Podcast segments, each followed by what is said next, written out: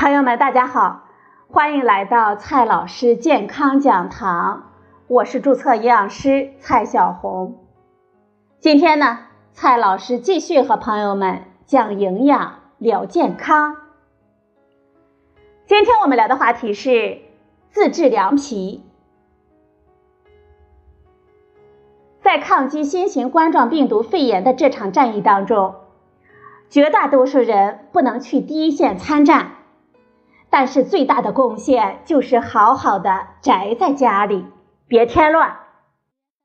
宅在家里是没有问题的，可是吃却成了我们首要的问题。于是啊，不少人在自家厨房里折腾起来，再将做好的美食晒到网上，由此呢，掀起了一场全网厨艺大赛。而在这场宅家自制美食大赛当中，凉皮可谓是当之无愧的 C 位了。每个人的朋友圈里都会有一个在做凉皮的朋友，这晶莹剔透的凉皮，酸辣可口的浇汁，不能出门觅食，就来上一碗美味的自制凉皮，也不失为一种享受。凉皮它起源于陕西，是擀面皮。面皮、米皮、酿皮的通称。起先呢是北方人的所爱，现在是北方、南方男女老幼通吃。这次疫情之前，我们想要凉皮非常的简单，去街边店订一份就行。可是现在呢，凉皮店没有开张，订一份需要去取，还需要搭上一个珍贵的口罩。我们还是自己在家做吧。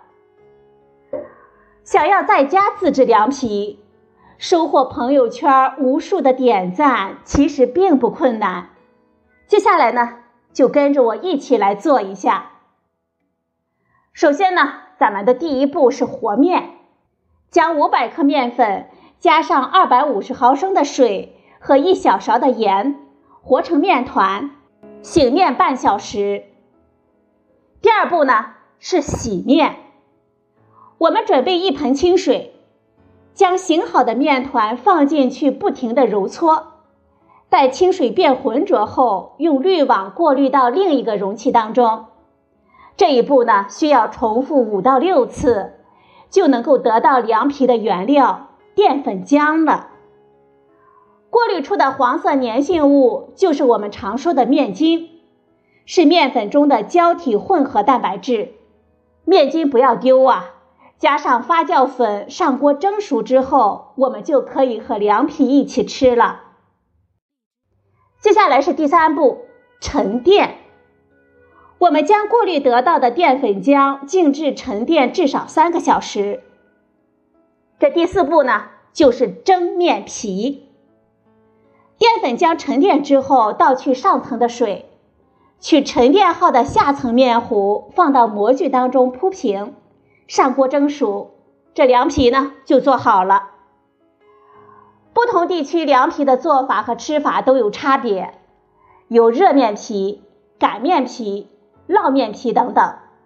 这其中最大众化的当属凉拌了。蒸熟之后的凉皮放凉之后切成条状。再根据我们个人的口味加上黄瓜丝、香菜等辅料，这调料呢是凉皮的灵魂。经典的搭配是蒜末、辣椒油、少许糖、盐、醋和香油。拌匀之后，我们就可以开吃了。凉皮这么好吃，接下来呢，我们看一看凉皮的营养价值。刚才我们学会了做凉皮。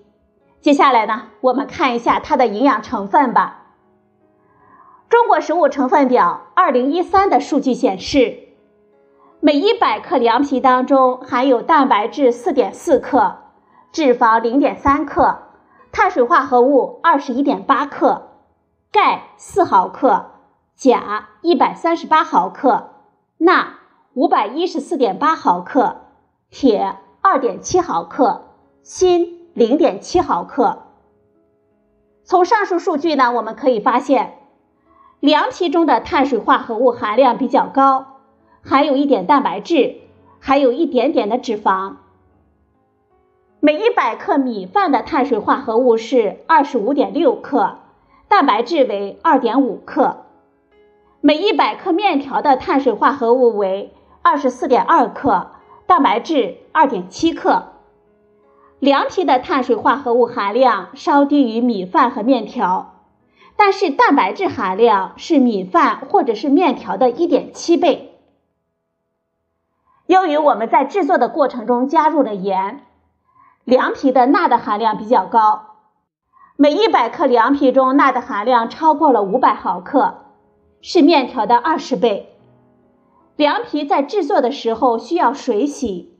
这就造成维生素和部分矿物质的丢失，因此含量极低。从这一角度来看，凉皮的营养价值可以说是一般般了。我们偶尔吃一吃解解馋可以，但是不建议大家把凉皮当做正餐经常的吃。接下来的问题是，这凉皮我们怎么吃才科学健康呢？给大家两个小建议。第一个建议，凉皮呢，我们解馋可以，别当正餐经常的吃。凉皮的碳水化合物的含量与面条相当，可偶尔作为一餐的主食，但是其中钠的含量很高，我们要注意不能多吃啊。第二个建议，多加配菜，增加营养。凉皮的营养成分相对单一，我们在吃的时候可以多搭配一些新鲜的蔬菜水果，补充维生素和矿物质的不足；也可以搭配一些肉、蛋、豆制品类，补充优质的蛋白质。好了，朋友们，今天呢，我们聊的话题是自制凉皮怎么吃的科学健康。今天的节目呢就到这里，谢谢您的收听，我们明天再会。